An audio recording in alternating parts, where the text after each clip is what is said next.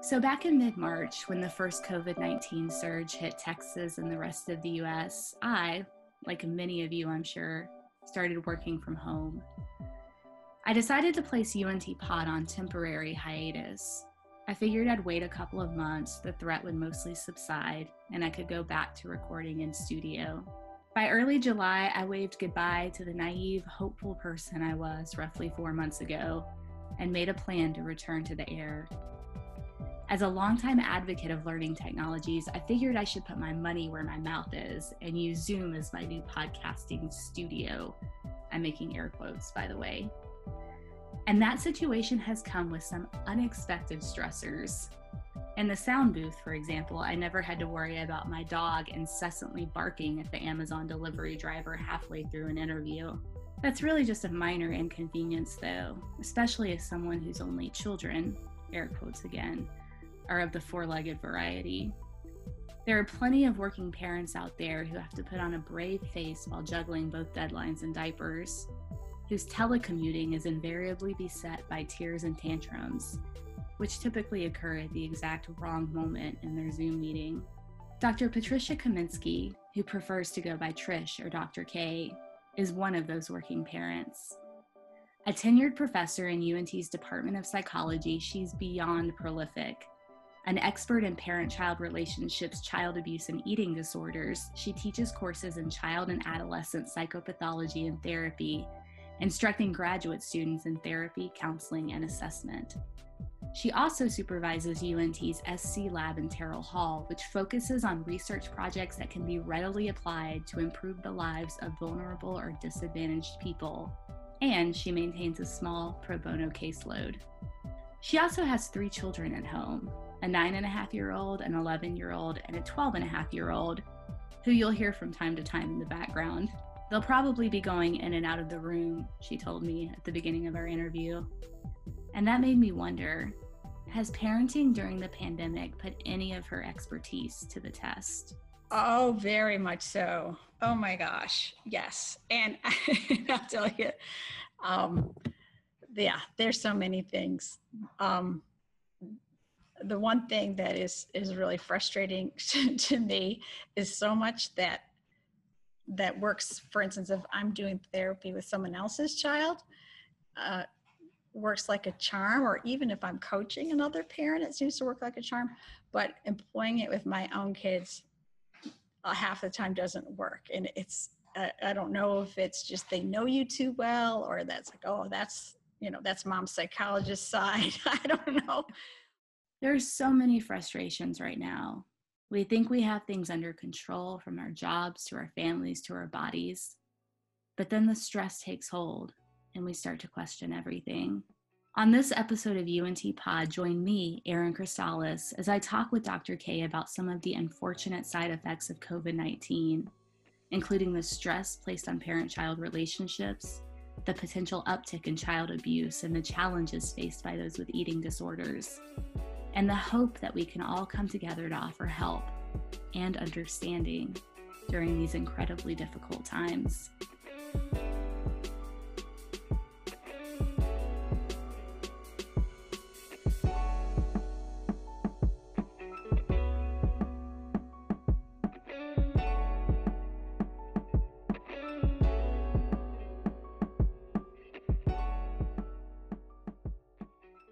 Over the past few months, there have been a lot of half jokes out there, like remember to wear a mask or you won't be able to send your kids back to school. Mm. Um, but in all seriousness, you know, I imagine the situation has been really, really tough for working parents. Yes. And so, and so I'm wondering if you have any tips for how parents can manage that stress and continue mm-hmm. to a strong, healthy relationship with their kids. Yeah, I, I love that you're asking this, and I and I hope a lot of parents tune in, um, I, I want to start by saying I think there's tremendous disparity and uh, that those of us that are privileged to be able to work from home while there's additional stresses that less financial stress is i think huge that um, that a very clear finding across the literature when it comes to interfamily violence and especially child abuse has to do with parental stress. And so keeping parental stress down is huge. And, you know, all of us get stressed, you know, it's just human nature, right? Relationships get stressful, conflict gets stressful. Um, being cooped up together for too long of a time gets stressful. So, um, the first thing is that I want to acknowledge that some of the recommendations I have are going to be more difficult for people with less means. And this is where I think, you know, social safety nets are really important. I think that that as a country, as we've the way things have moved into urban and suburban life, that so many people are disconnected from their from their neighbors. So they have friends or family that they interact with, but the people that live closest to them aren't necessarily their most important people. And in a time like this, this is really when I think neighbors could be there for each other. You know, um, uh, I, I grew up in a working class neighborhood, and I remember my mom doing that with with our neighbor.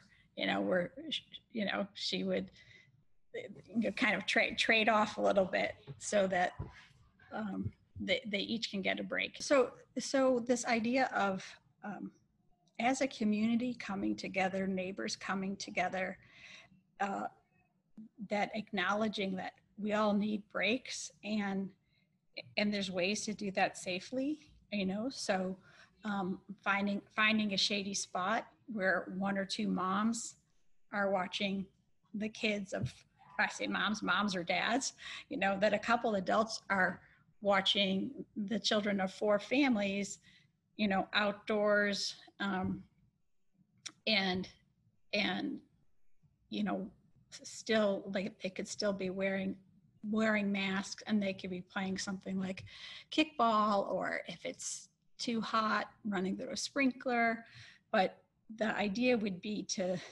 to kind of trade off and that um, what parents might be surprised to find is that their kids who maybe offer them a lot of um, pushback or challenge that they are just sweet as pie and very polite when it comes to interacting with a neighbor adult who they don't feel so comfortable with.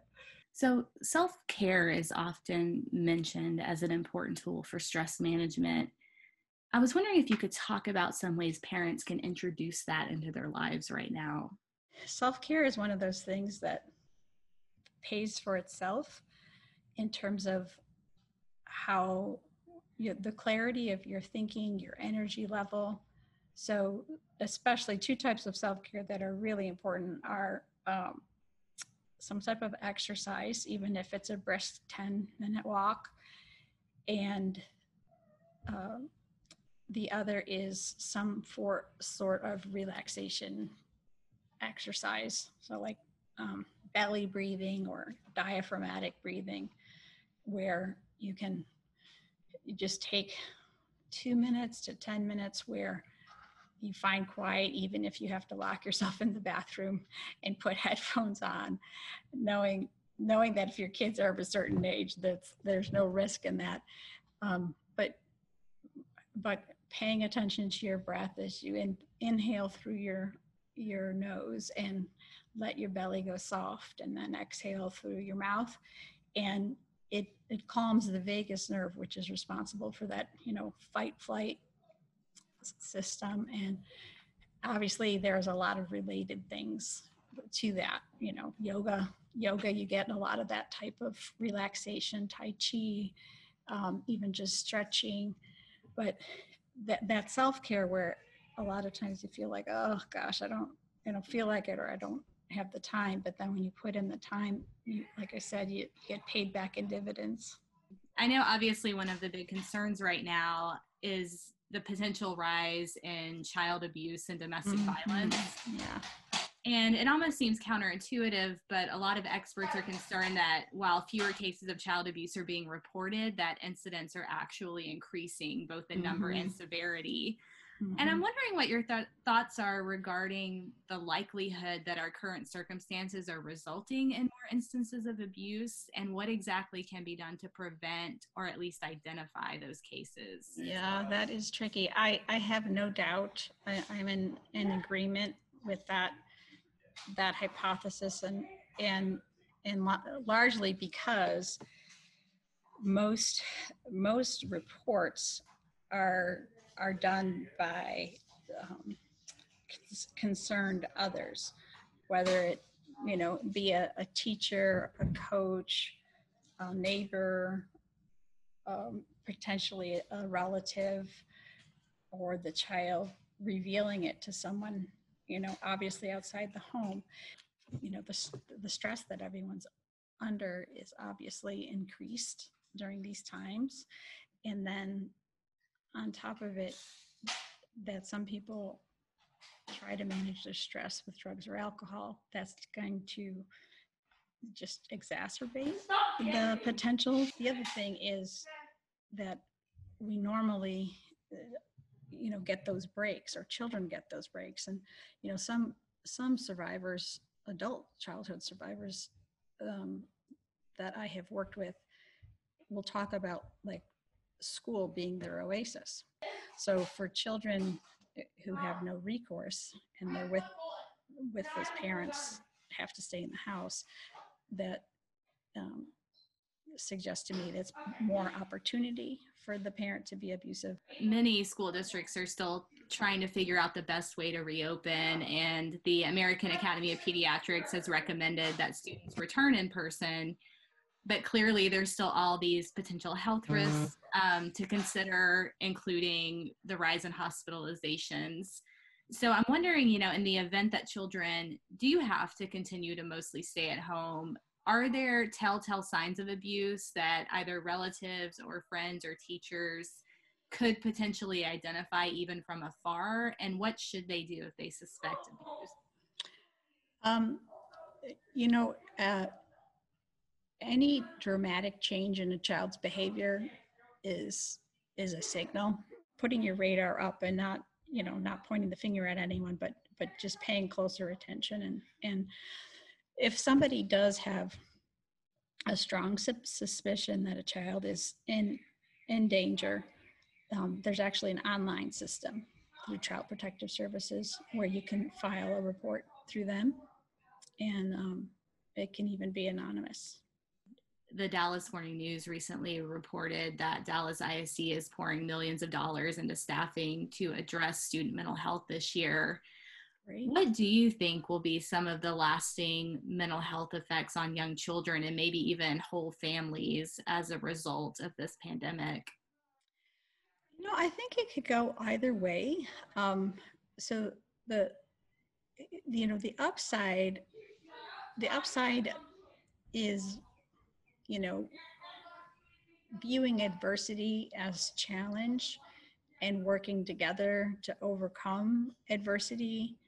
And it might be adversity as as small as um, we're out of my favorite cereals you know um, to something big as as potentially you know losing a grandparent or something like that. Um, so I I keep reminding myself that that this, you know, six, nine, 12 months of my family's life is going to be really special in terms of how much time we're actually in in the in the house together. And that um,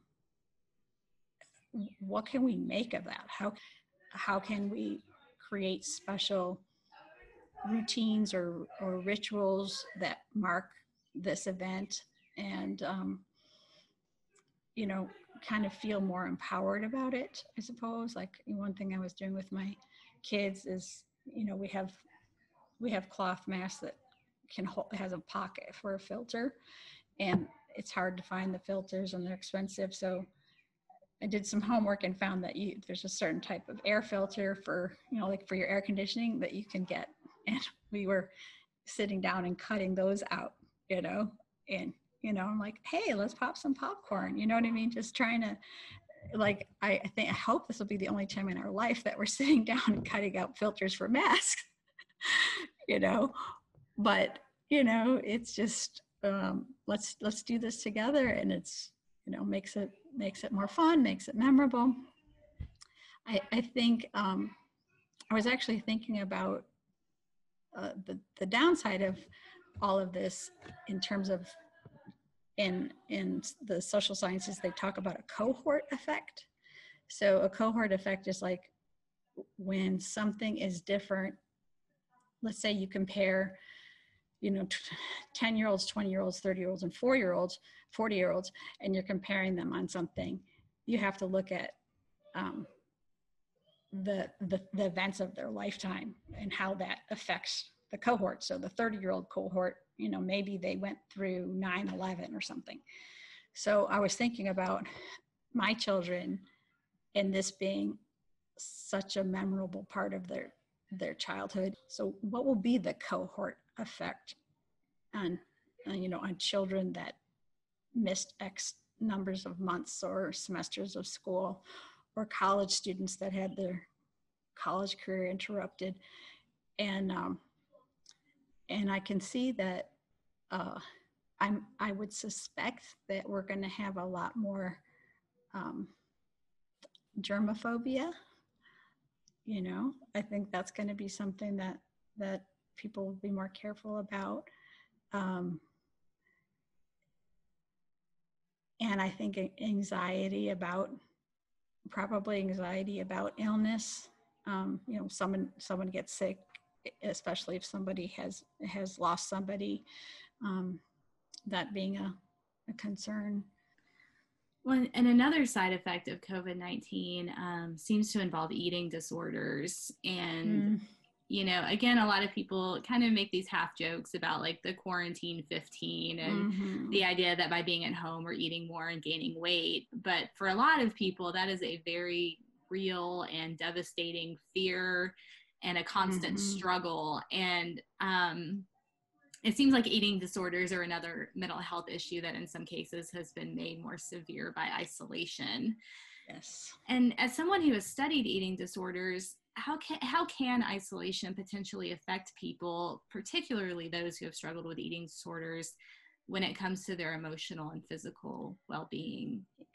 I think there's several several ways. So someone who is already um, gone through recovery. So for typically with eating disorders, um, if you conceptualize it like any um, like other ad- addictive type problems, that relapse is not an uncommon thing.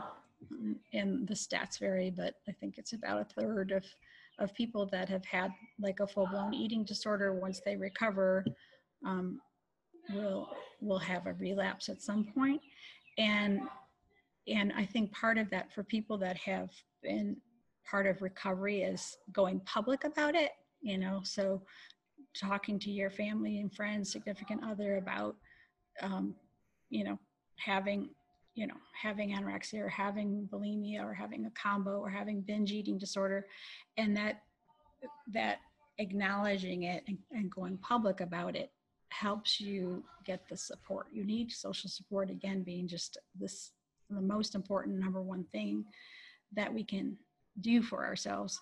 When everyone is stressed or you're isolated and you don't feel like you can reach out for social support that puts you more at risk um, the other huge factor i think that would play into this has to do with um, con- control. So we know that that eating disorders when you know when people have psychological distress it's how it comes out how it's manifested is different for different people.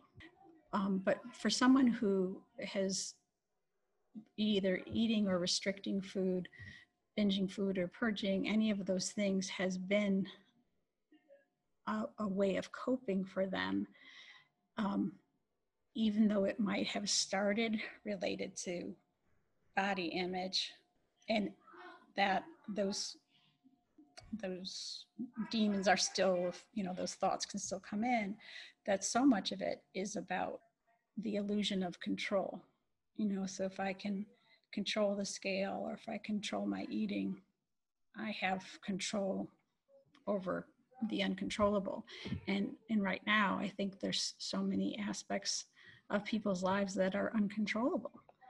Um, and and I would I would be particularly, you know, worried um, for people that are are newer to recovery or have been bombarded with new stressors and don't have the social support for those who've been through treatment. I would I would recommend that they, if they're not able um, to tap into telehealth and get professional support, that they they dig out whatever resources or remember. Okay, so what were some of the things that they did in treatment, like a structured eating plan, not weighing themselves, um, uh, journaling about their emotions, you know, and uh, processing them in that way versus through food. One one thing you know, I heard someone say in response to the issue of people who are struggling with eating disorders and isolation is, well, no one can see you, so why does it matter? and which obviously is completely insensitive, but at the same time, you know, I'm wondering how much that misses the mark in in terms of how an eating disorder actually works in terms of going beyond the visual and really focusing more on the experience and the perceptions yes those who have an eating disorder. So i'm just wondering if you can talk a little bit about that. Well i'll tell you that um, that that is an incredible misperception about eating disorders. So i i have the clients i've worked with i'm thinking of things that that others have said to them like um, will never forget one woman who had so much shame. Shame goes with eating disorders um, so often, and she had so much shame. And uh, when she decided she was going to try to tackle this, um, the response from her um, faith community or leaders in the faith community and and her parents was, um, well, this is the sin of vanity you know you need to be working on the sin of vanity. You need to be confessing the sin of vanity you know and that you know this that's the dark force that is taking over you. And i'm thinking this has eating disorders has nothing to do with vanity you know? Um, if you think you know the social cultural aspect of of the pressures we put on you know always on girls and women and now more and more on on boys and men for bodies to look a certain way even that doesn't have to do with vanity. That has to do with social acceptance acceptance and being loved and not rejected and fitting in and you know all of those those type of interpersonal things. Um, but yeah people that are saying oh well you're at home. No one can see you. Um, yeah they're they're they're really misunderstanding that the the pain of eating disorders as well. Um, so someone who has struggled with it and the stress of this isolation is making it harder for them. Um, uh, no one I've, I've ever known with any kind of eating disorder that has had a taste of recovery wants to go back. You know, people think, oh, if I could just be anorexic for a week or something. No, you wouldn't want to be anorexic for a week. Um, it, it is a serious and painful mental health issue. Um, it is, uh, folks feel um, they are not present, they're um, totally absorbed um, with restriction. There's a lot of um, physical issues that go along with it, bulimia, uh, also the, um, the roller coaster, the shame, the physical pain, self loathing. Uh, and then with, with binge eaters also, that's just, um, uh, you know, that it, it's, it's just, um, I, don't know if I've ever encountered people that are as hard on themselves as are people that have eating disorders, you know, and I think it is because in our culture we we do sh- overtly like it's somehow socially acceptable to shame people about what they're eating or not eating versus it being their own choice. You know, there are a lot of difficult issues surrounding our current circumstances, but what are you most optimistic about moving forward? I'm I'm optimistic about seeing the current generation of mostly 20 somethings and some 30 somethings um, getting very involved in the social justice movement. I think that I don't know that it would have happened without all of these social factors coming together. You know that that because of the pandemic and how bad things got and all the job loss and people um, you know not being able to be at work or or college or wherever then the financial thing hardships hitting. And then you know seeing the, the horrible um, police brutality and, and murder of george floyd i think there's um, you know almost like the zeitgeist right? So all of these things came together and i think that that they all came together and and we're seeing the social movement that i think is going to wind up um, bringing uh, more um,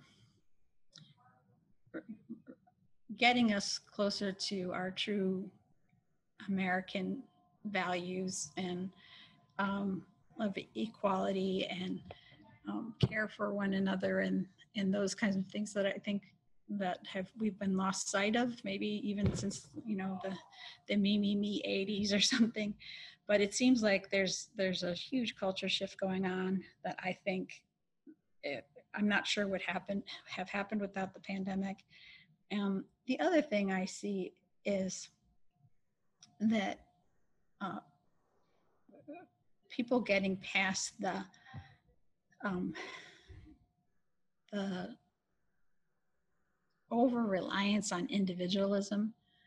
Like i can do it myself or my family can do it myself and instead it being okay to have neighbors and communities help one another to get through this and that hopefully that that we won't be as isolated you know as we were before the pandemic that we'll will appreciate you know how how nice it is to be able to stop and chat with your neighbor um, and the, the the so many little things that we'll appreciate that that we took for granted before the pandemic well, thank you so much for taking the time to speak with me. I really appreciate it. You're welcome, Erin. I really enjoyed speaking with you.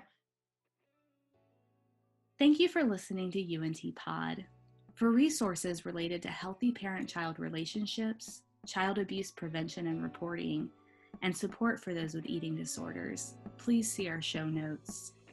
You can check out previous episodes of UNT Pod wherever you listen to podcasts. And don't forget to follow us on Twitter at UNT Social and on Instagram at UNT.